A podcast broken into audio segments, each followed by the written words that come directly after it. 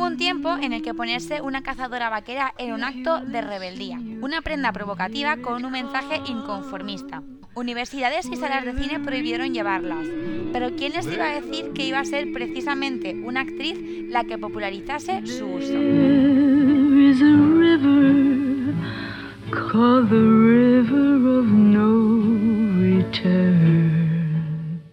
En 1954, Marilyn Monroe vistió una cazadora vaquera en la película Río sin retorno. Se convertía así en la primera mujer conocida en vestir denim. Hoy hablamos de arte y de cazadoras vaqueras con The Blef.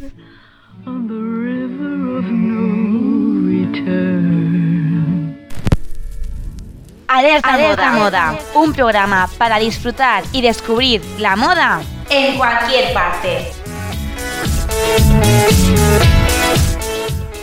Bienvenidas y bienvenidos a este nuevo episodio de Alerta Moda. Soy Teresa Vivo y de nuevo, como cada viernes, te doy las gracias por sintonizar Paterna Hora Radio o por darle al play a tu reproductor de iBox o Spotify y disfrutar con nosotros de esta charla en la que vamos a hablar de moda, de arte y de sostenibilidad.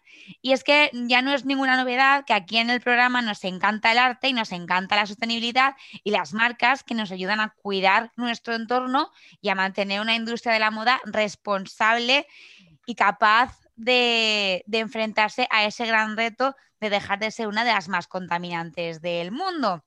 Por eso nos apasiona y estamos encantados de conocer a creadoras como Blanca Martín Vaquero, que es las manos y la cabeza detrás de la firma de chaquetas de Bleuf. De. Mm, eh, Blanca, lo he pronunciado bien, no sé cómo se pronuncia, estoy un poco perdida, perdón. Bueno, hola a todo el mundo, encantadísima de estar aquí contigo, Teresa, muchas gracias por, por dejar un hueco para, para, mi marca y lo has hecho perfectamente, de Blef. De Blef, perfecto, bueno, pues me alegro, me alegro. Bueno, cuéntanos un poco, Blanca, y me gusta que vosotros presentéis vuestras propias marcas, porque creo que, que quién mejor que los creadores para definirlas y para que nos cuenten un poco cómo nacen estos proyectos tan interesantes.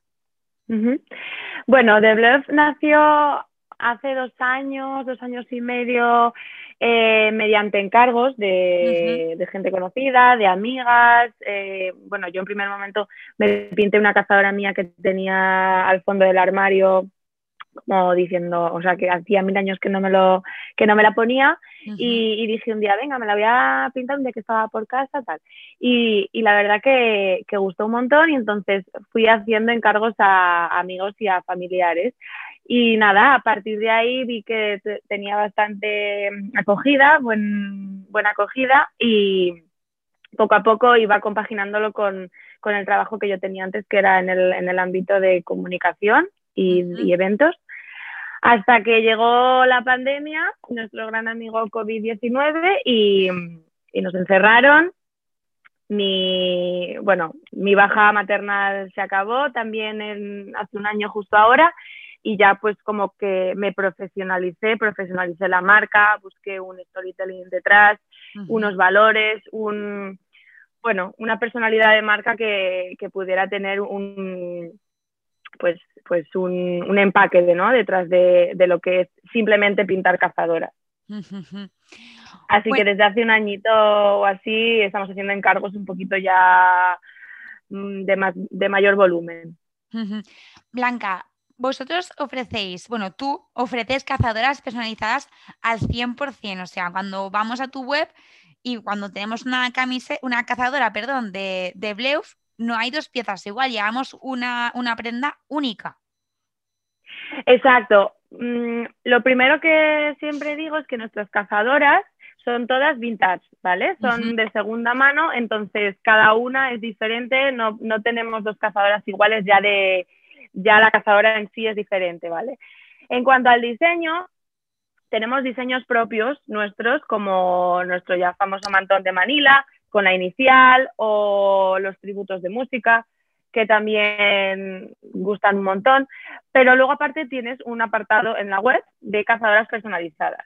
Entonces se hace un diseño ad hoc en base a las respuestas que dejan los clientes en el formulario que también podéis encontrar en la web. O sea, tenemos las dos, las dos eh, opciones.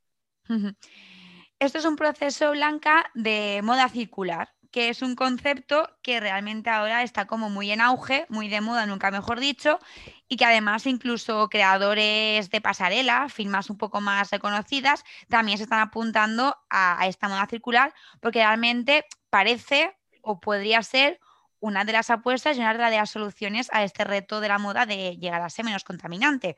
Explícanos un poco mm, qué es esto de la moda circular.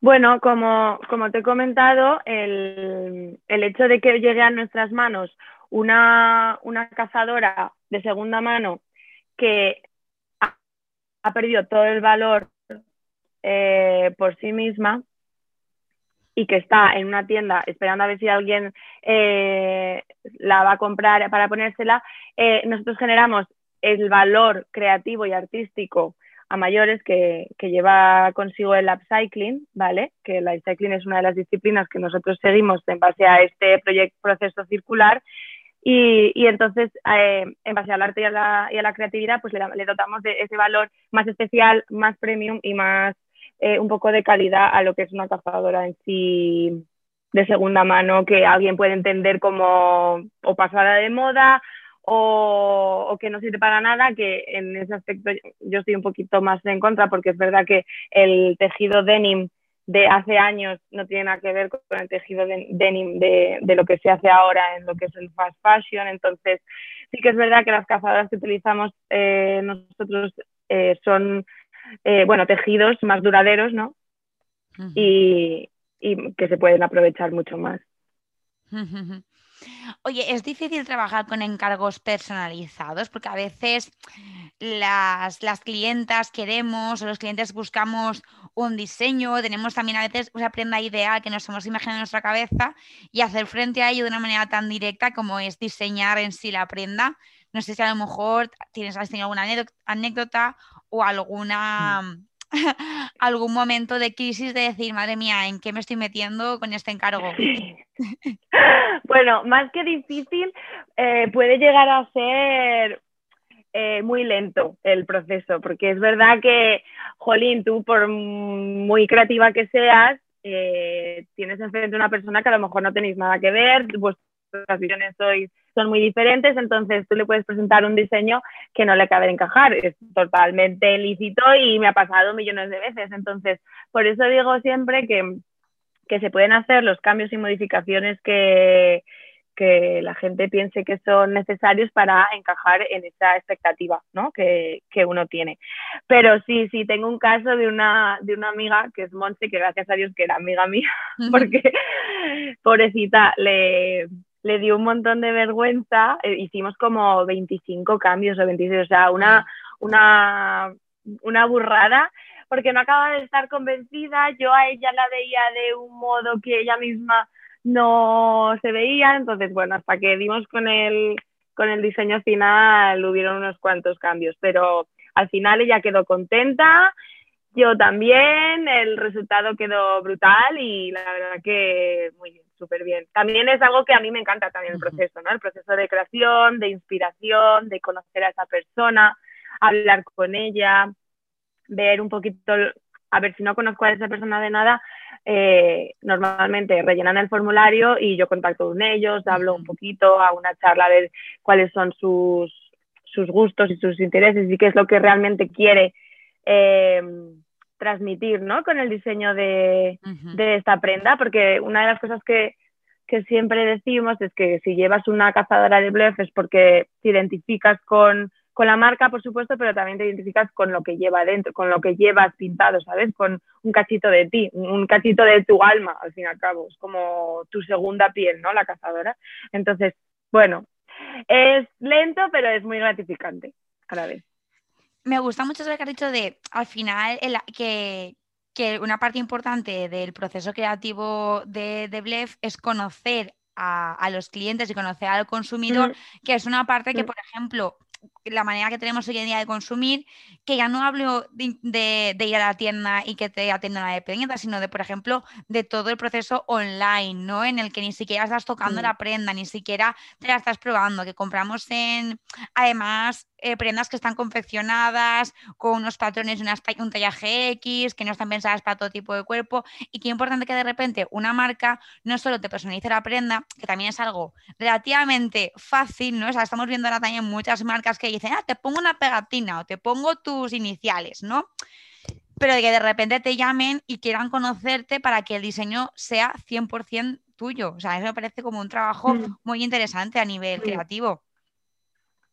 Sí, exacto. Y es que es, es brutal. Por ejemplo, ahora estoy pintando, es que la tengo delante, una cazadora para, para una chica que le quiere regalar a su novio, que es un enamorado de Sevilla, y quiere que esa cazadora hable de él, del amor que siente por su tierra, y, y me parece brutal meterme y mm, sumergirme, es, es, que es brutal, en, en, en cada cazadora y en cada en cada mensaje que, que cada uno quiere transmitir con la prenda. Sí, es brutal, es muy guay tú también cuando te vistes, no solamente tus, tus, clientes, tú también intentas transmitir con tu ropa algo, intentas eh, reivindicar, identificarte, que la gente te conozca mucho por, por, lo que llevas, o caes en la trampa que hemos tenido, por ejemplo, a muchos, muchos invitados que a lo mejor pues, tuvimos a Lizas, que es drag queen, que de repente dice que cuando no viste drag queen es como la persona más normativa que existe, ¿no? Como que le encanta el mundo de colores y de repente cuando va su día a día es sudadera y camiseta negra y va súper básico. ¿Te pasa eso o sí que te gusta transmitir y llevar prendas y más personales? Me encanta esta pregunta. Nunca me la habían hecho y me parece muy, muy interesante porque, a ver, eh, es verdad que, bueno, he estudiado publicidad y soy un poquito de marca personal, eh, de imagen y tal. Y es verdad que siempre, desde hace un par, tres, cuatro años para acá, eh, intento buscar pues prendas sostenibles, prendas únicas, prendas que, que tengan un proyecto detrás, ¿no? Como más o menos el mío. Aparte de llevar mis cazadoras, sí que intento comprar este tipo de, de ropa y sobre todo comprar menos de más calidad, ¿vale? Esto es lo que últimamente me, bueno, últimamente desde hace ya unos añitos me he propuesto. Lo que no voy a decir aquí es que tengo soy la persona más sostenible del mundo 100% porque me parece que esto es muy complicado. Llevar eh, tu día a día súper 100% eh, sostenible, súper 100% ecológico, eh, no utilizar plásticos, no utilizar... Entonces, bueno, estoy integrando poco a poco estos hábitos en mi vida y es verdad que tengo alguna camiseta de Sara de hace años, pero, pero intento que desde hace tres o cuatro años sí llevar un poco esta filosofía, porque aparte me hace sentir muy bien a mí, me hace sentir feliz, eh, he hecho hace poco limpieza en el armario eh, y no, es que no necesitamos tanto, al fin y al cabo. Y más ahora que estamos un poco más limitados en cuanto a libertad de hacer cosas y reuniones y viajes, es que no necesitamos tanto. Es una de las cosas que nos ha hecho ver este confinamiento es eso, que no necesitas tanto para, para estar feliz. Así que, bueno, sí, se intenta y, creo que es muy importante que una persona que está detrás de un proyecto em, represente esos valores. Así que sí, definitivamente. Mm. Y Blanca, ¿crees que la moda en general debería ayudarnos más a transmitir lo que, lo que somos y cómo nos sentimos? ¿Crees que eso es una, no una responsabilidad, sino una posibilidad que debería darnos, en vez de uniformarnos, darnos pie a abrirnos y ser nosotros mismos? Bueno, totalmente. Al fin y al cabo, la moda, eh, o sea, la ropa es una expresión de quién eres tú. O sea, hay muchos estilos y esos estilos hablan de, diferentes estereotipos, ¿no? A lo mejor sociales. Entonces, yo creo que sí. O sea, definitivamente la marca habla de cada uno. Eh, no es lo mismo que si tú llevas un, yo qué sé, por decir un ejemplo, unos náuticos o una cazadora biker de cuero, no sé, tú, es la sensación y la imagen que tú quieras dar, eh, mm, lo transmites con, con, eso, con las prendas que tú compras y, tienes en el armario. Sí, sí, definitivamente. ¿cómo has aprendido tanto de moda? O sea, ¿cómo de repente, viniendo de la comunicación de publicidad de eventos, de repente montas una marca de, de moda, tu vena artística, esa historia que tiene detrás? Pues yo creo que viene de mis padres, ambas cosas. La parte de artista y creativa por parte de mi padre, porque, bueno, pinta fenomenal. Él es médico, pero bueno, en sus ratos libres eh, dibuja, pinta, siempre nos ha inculcado mucho la, bueno, el valor del arte y de la creatividad y nos llevaba a museos, exposiciones, que al principio era en plan, jolín, papá, qué pesado. Pero al fin y al cabo al final te va quedando, te va quedando y al final por algún lado sale estas cosas. Y luego el tema de la moda con, con mi madre, fíjate, mi madre y yo por las, o sea, en verano, como ya era, es profesora, tenía todo el verano libre, nos, nos, juntábamos en la piscina o en la playa donde fuera y nos poníamos a ver por revistas de moda. Es una de las cosas, uno de los hobbies que, que hacía de pequeña con ella, pues nos juntábamos y decíamos, ay, pues esto con esto, esto con esto. Y todo al fin y al cabo, todas esas experiencias, según vas creciendo, más, más otras, unidas a vivencias de vivido en Londres, en Francia, Barcelona, todo eso, pues supongo que habrá hecho un cóctel molotov y, y de ahí sale un poco la marca.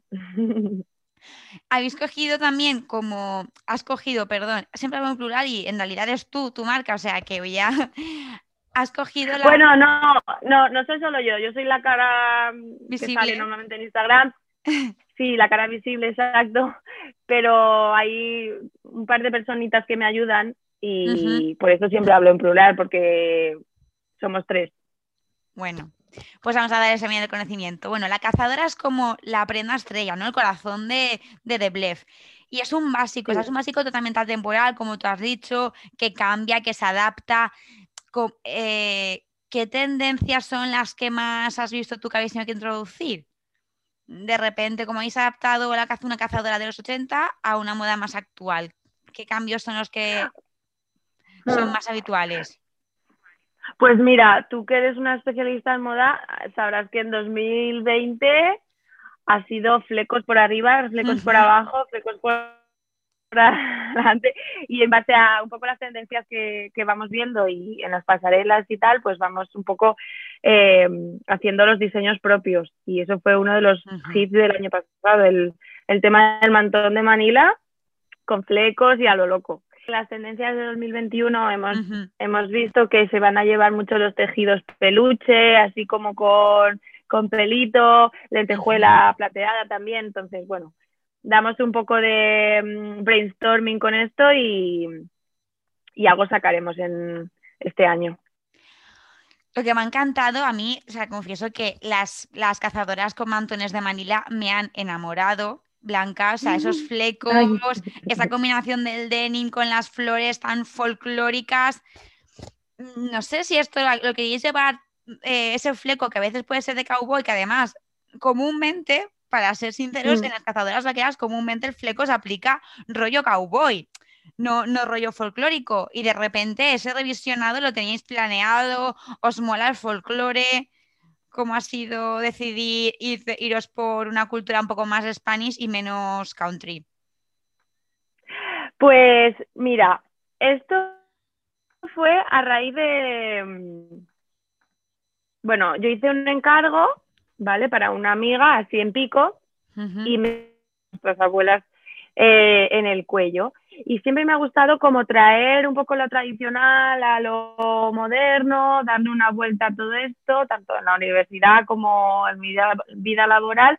Eh, siempre he jugado un poco a pensar fuera de out of the box, como se dice. Entonces, eh, bueno, pues pensé en el montón de Manila, también vi que las iniciales eh, se llevaron un montón el año pasado, esto también, y, juntando un poquito estas dos, estas dos vertientes, la verdad que el Mantón de Manila tiene una historia brutal detrás y, creo que, que aunque no seas folclórica, porque nosotros tampoco es que seamos súper folclóricos, bueno, puede ser que demos un poco la imagen con, con, este diseño y el de poderío que hemos hecho también el mes pasado, pero realmente es más por, por, la historia que hay detrás, ¿sabes? Por el concepto, que es lo que a nosotros nos, nos mueve más, el, el, que haya algo detrás de ese diseño.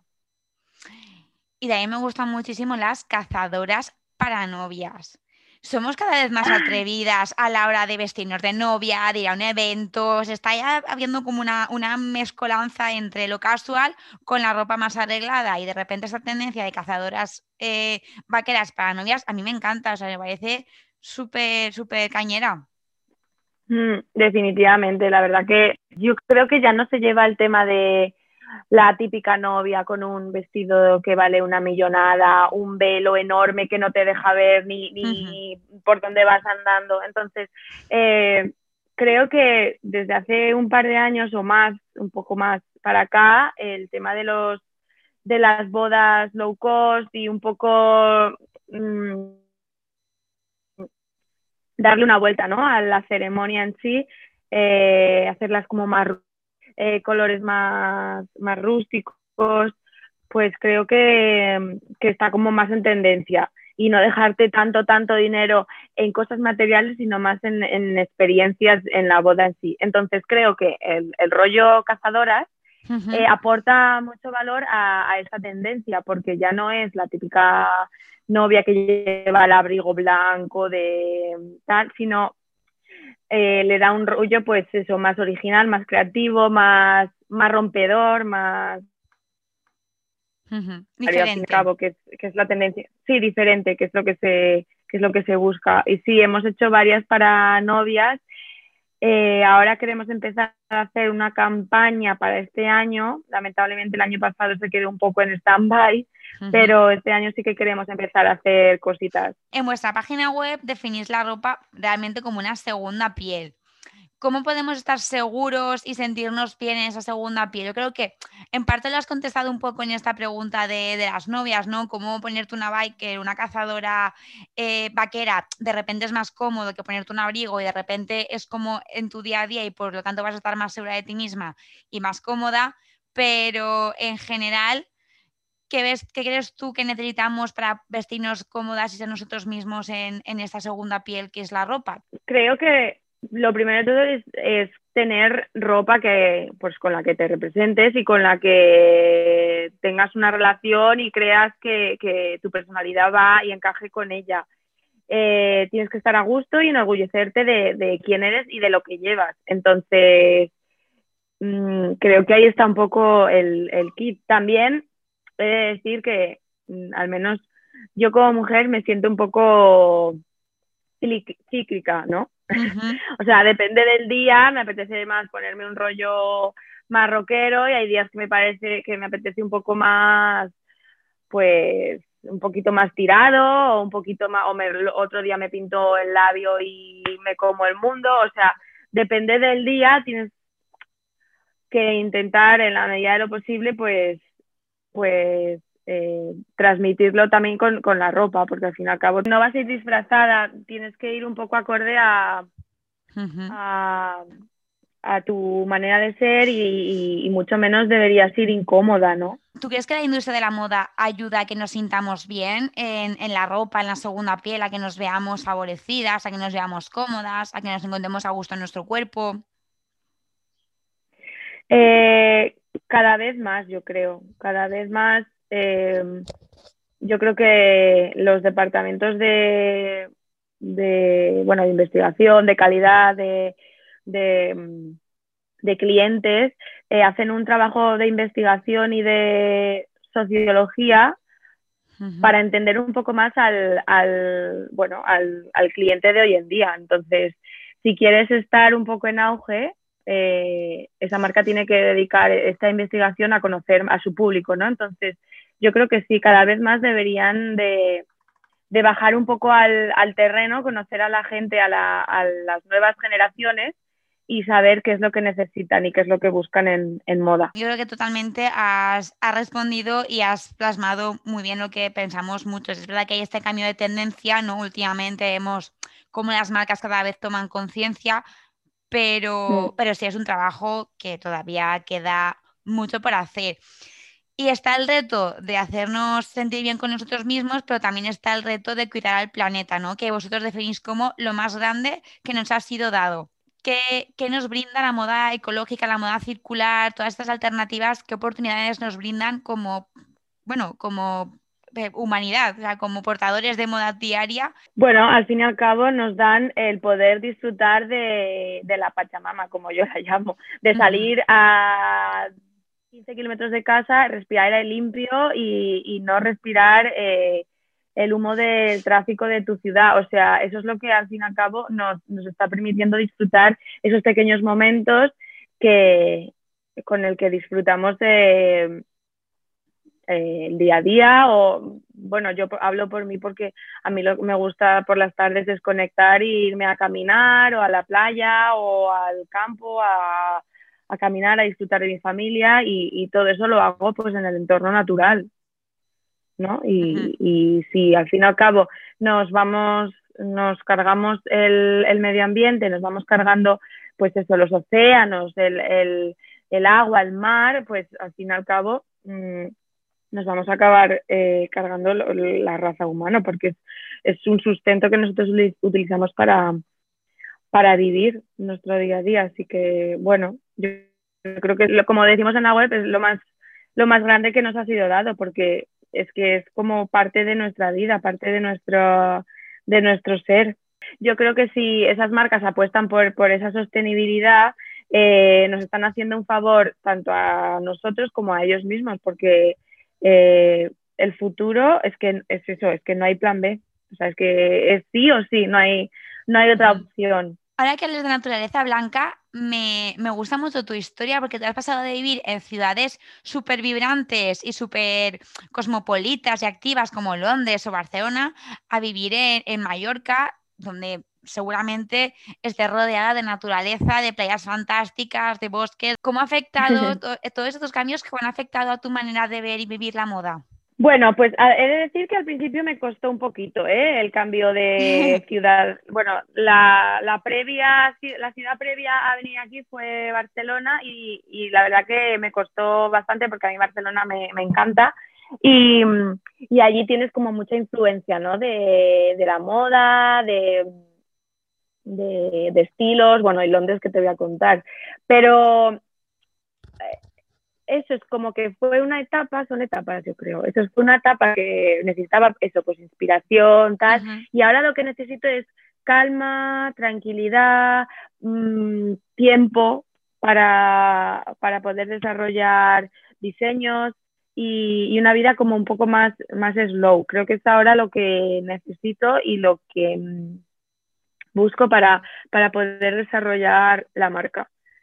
Eh, creo que son etapas y, creo que mm, la vida, lo, lo, leí hasta mañana, hay un estilo de vida que lo pusieron de, de moda los, los en, en, Suecia, creo, que se llama Slog o Slog o Smog. Bueno, ya, lo, ya te lo diré. Y, y busca un poco eso en, en, la vida, en tranquilidad, una vida más minimalista, una vida más, más, más en calma, para poder llegar a ser eh, más felices con nosotros mismos. ¿Cómo te inspira a ti la naturaleza de repente para crear esos diseños de, de Bueno, la verdad que eh, a la hora de vestir a mí siempre me han gustado los diseños y los patterns así más florales, más naturales, y es un poco lo que lo que más eh, pinto y lo que más gusta, ¿sabes? Lo que más eh, me vienen pidiendo, más encargos he hecho, eh, lo que más me inspira al fin y al cabo, porque creo que la naturaleza es muy amplia y tiene muchos colores, tiene muchos momentos,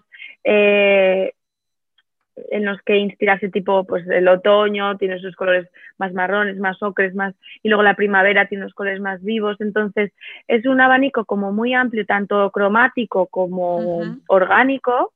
Y creo que, bueno, es que no me imagino una vida así naturaleza, si te digo la verdad. ya sería bastante, bastante triste. Y además de naturaleza, ¿en qué otras cosas te inspiras para hacer tus diseños? Evidentemente, los diseños 100% personalizados, ya nos has explicado ese proceso de conocimiento de la, mm. persona, pero los diseños que tenéis en colecciones, esos diseños con tonos tierra, con esas figuras humanas, aparte de la naturaleza, ¿de qué otros elementos surgen? Mira, pues como te decía antes, eh, me gusta mucho el, tema de los conceptos, ¿no? O sea, que cada cazadora tenga como un, un mensaje detrás y también te comentaba el hecho de traer lo tradicional a lo moderno y, por ejemplo, uno de nuestros diseños que también gustó un montón fue la colección ICAT, ¿vale? Que son la tela de yenguas mallorquinas, que aquí es muy famosa en Baleares.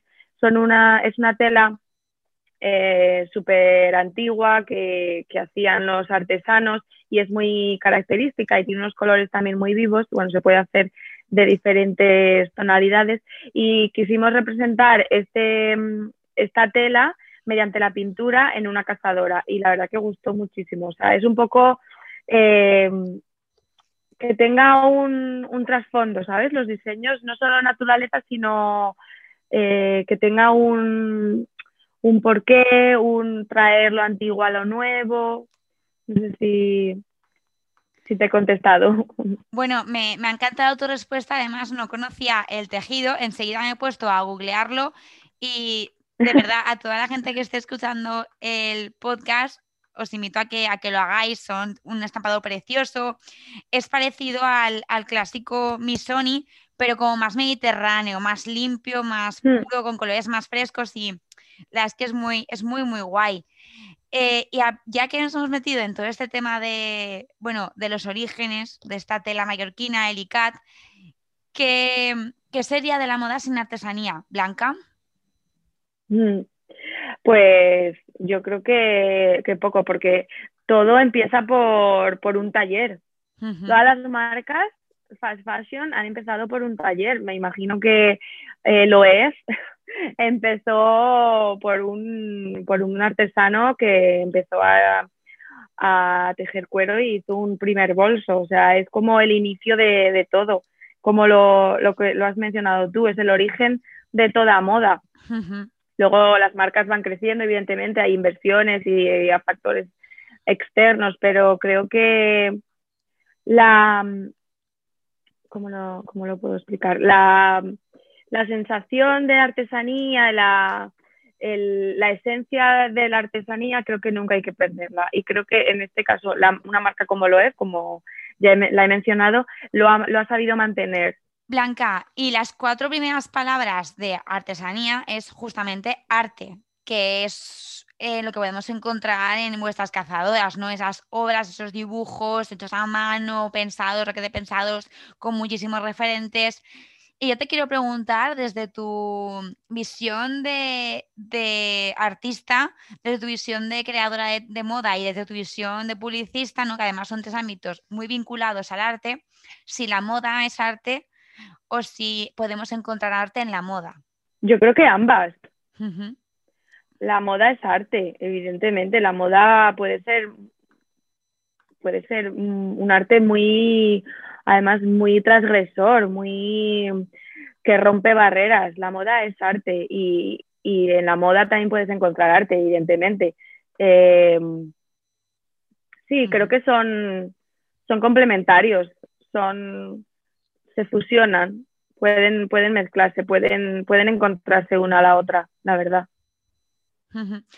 ¿Tienes alguna pieza que se te venga a la mente que consideres que es arte? O sea, alguna, algún diseño, alguna prenda de, de moda que digas, mira, este diseño, este diseñador es puro arte o, o algo así, no sé, si te, te viene algo a la cabeza. Uh, ¿De ropa?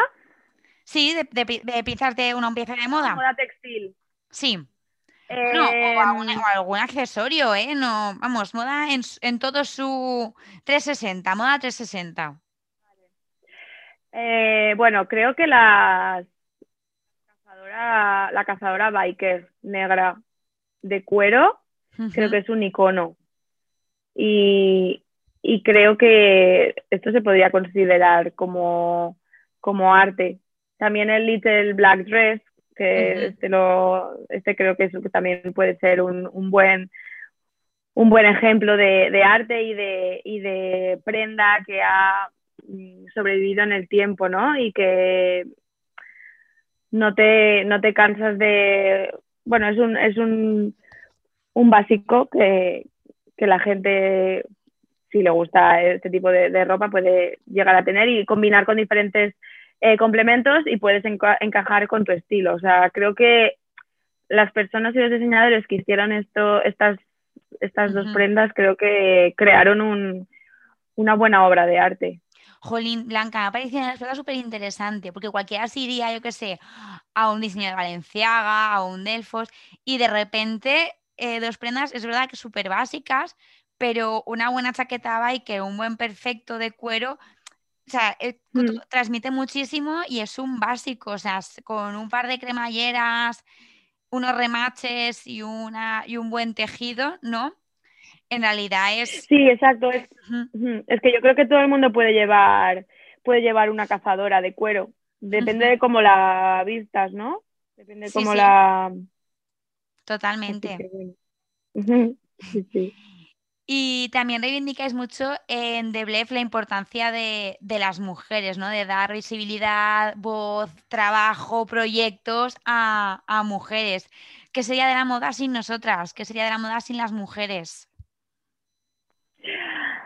Bueno, es la verdad que, a ver, es verdad que últimamente estamos hablando mucho de, esto en, el blog, en nuestro blog, en The Concept, porque estuvimos en un mercado en marzo de Fame Creators y, y, allí descubrimos gente brutal, mujeres súper cañeras con proyectos brutales detrás.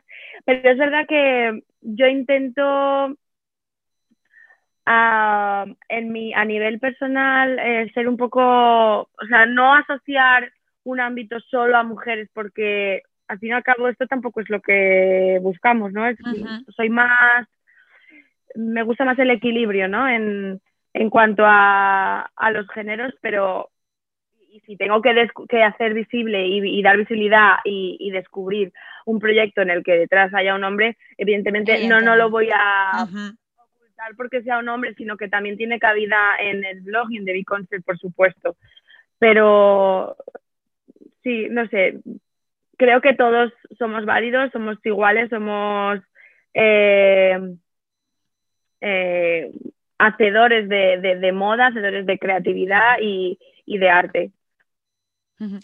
Al principio de nuestra entrevista, Blanca, nos decías una frase que es que es totalmente cierta, además, que es que, al final las personas detrás de un proyecto tienen que creerse ese proyecto y tienen como que ser portavoces del estilo de vida, de, de los valores que pretenden transmitir con, la, con vuestra marca. Y en vuestro caso, vosotros lo hacéis, además lo hacéis directamente con ese biblog del que me gustaría también que hablaseis un poco en, este espacio, porque es un blog donde compartís muchísimas ideas para cambiar el estilo de, vida, pero también recomendaciones, referencias de otras marcas, otros proyectos. Cuéntame un poco cuál es la, filosofía detrás de este espacio digital. Jo, pues te agradezco un montón que me preguntes por The Concept porque es como un mini proyecto que tengo dentro de lo que es The Bluff y, me, encanta el, ponerme a pensar qué podemos descubrir, qué podemos eh, publicar cada mes porque es como un, ratito que, dedico a, a evadirme de lo que es pura cazadora y pura, pura pintura y pura, ¿sabes? Es como algo que, está ahí y que necesito y que creo que está gustando mucho porque, bueno, mm, lo creamos con el objetivo de, que, de hacer un, medio de comunicación más que, que tú tengas ahí de referencia para esos ratitos en los que estás en el sofá, que no tienes nada que leer y y bueno, que sepas que ahí vas a encontrar algo interesante, que sepas que te va a gustar y que los valores que tocamos son mm, cosas que a ti te, te interesan, ¿sabes? Entonces, eh, The Big Concept se basa en, pues eso, cada mes elegimos un, un, concepto, ¿vale? Y, y tratamos de, de, publicar dos o tres eh, posts al mes eh, en relación a ese concepto, ¿vale? Em, a la vez tenemos una categoría que es People, ¿vale?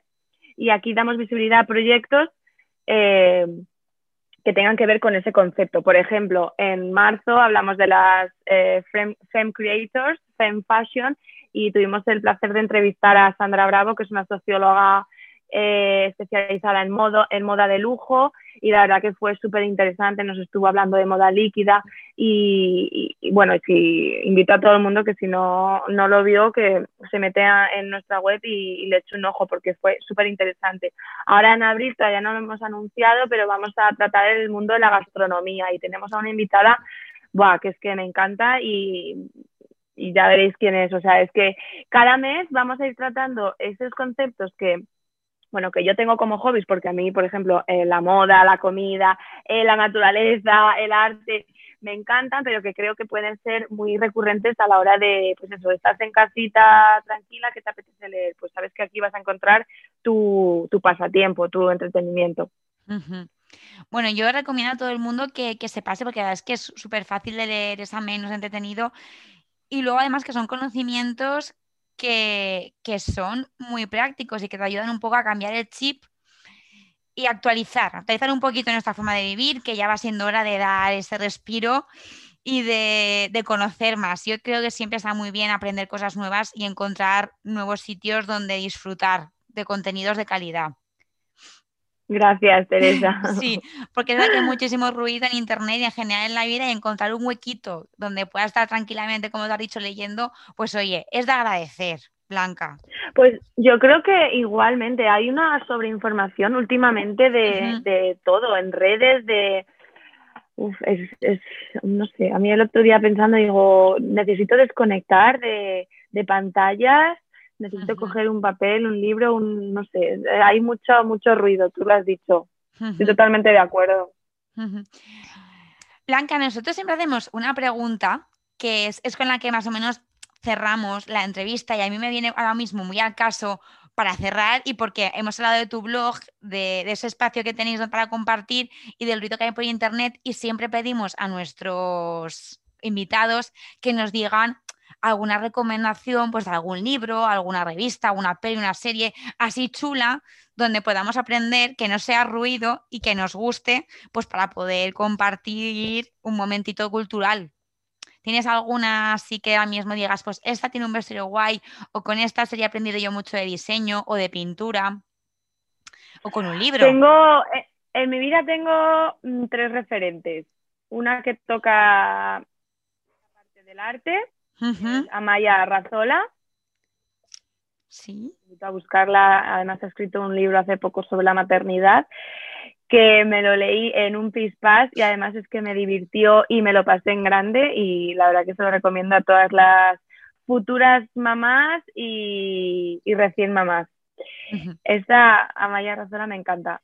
Eh, después tengo a nivel sostenibilidad y más artesanía a, a la marca Rose, liderada por, por Nuria Val, por Fekesnur, que, bueno, la verdad que inspira mucho lo que es la marca de Bluff, tanto en comunicación como en diseños. y, bueno, la sigo desde hace tiempo y, os, hecho, os invito a que, que, le echéis un ojo.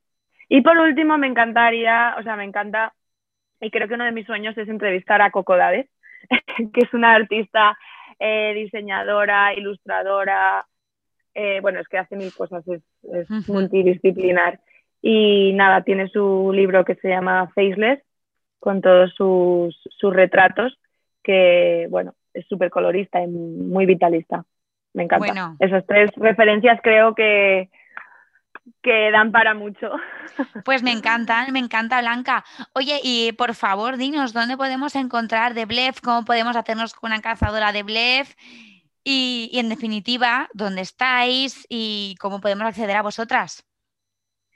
Pues nosotros estamos en Palma de Mallorca, pero lo gestionamos todo online o bien por la web en theblef.com o vía Instagram. Me podéis escribir un mensajito directo y trabajamos con, en vuestro diseño o en uno de los que ya tenemos en la web. Pues Blanca, muchísimas gracias por aceptar nuestra invitación. Gracias también por, descubrirnos, todos nosotros y nosotros a Trick. Ha sido un placer esta, eh, esta charla. Y, y, bueno, gracias también a todos los que nos habéis acompañado a través de Paterna Hora, de iBox o de Spotify. Gracias, Teresa. Un abrazo. Y como siempre, la última palabras, en este caso la última palabra no, el último remate de la entrevista lo tienen nuestros invitados, que son los que eligen la canción que va a poner punto y final a esta maravillosa charla sobre arte, sostenibilidad y moda. Blanca, ¿qué canción has elegido y por qué? Pues he elegido la canción de Amor Papaya de Carlos Sánchez porque mm, me encanta y me parece eh, que da muy buen rollo y creo que ahora que, empieza el calorcito, la primavera y, el buen tiempo, eh, anima mucho a esas mañanas de trabajo y, y creo que os va a encantar, así que que la disfrutéis. Perfecto, pues con esas, esas notitas tropicales de Carlos Sández y Amor Papaya que nos encantan, nos despedimos. Ya sabéis que vais a encontrar muchas notas y curiosidades sobre esta entrevista en nuestro Instagram, alerta moda barra baja podcast y en nuestro blog. Y me encantaría y os agradecería que le dieses like, que os suscribieseis y que compartieseis nuestro podcast para que cada vez seamos más. Nos vamos a escuchar la semana que viene con muchas más moda y muchas más tendencias en alerta moda. Y hasta entonces, muchos besos. Haces que el tiempo se derrita, que yo busque en tu espalda tus pecas de sandía.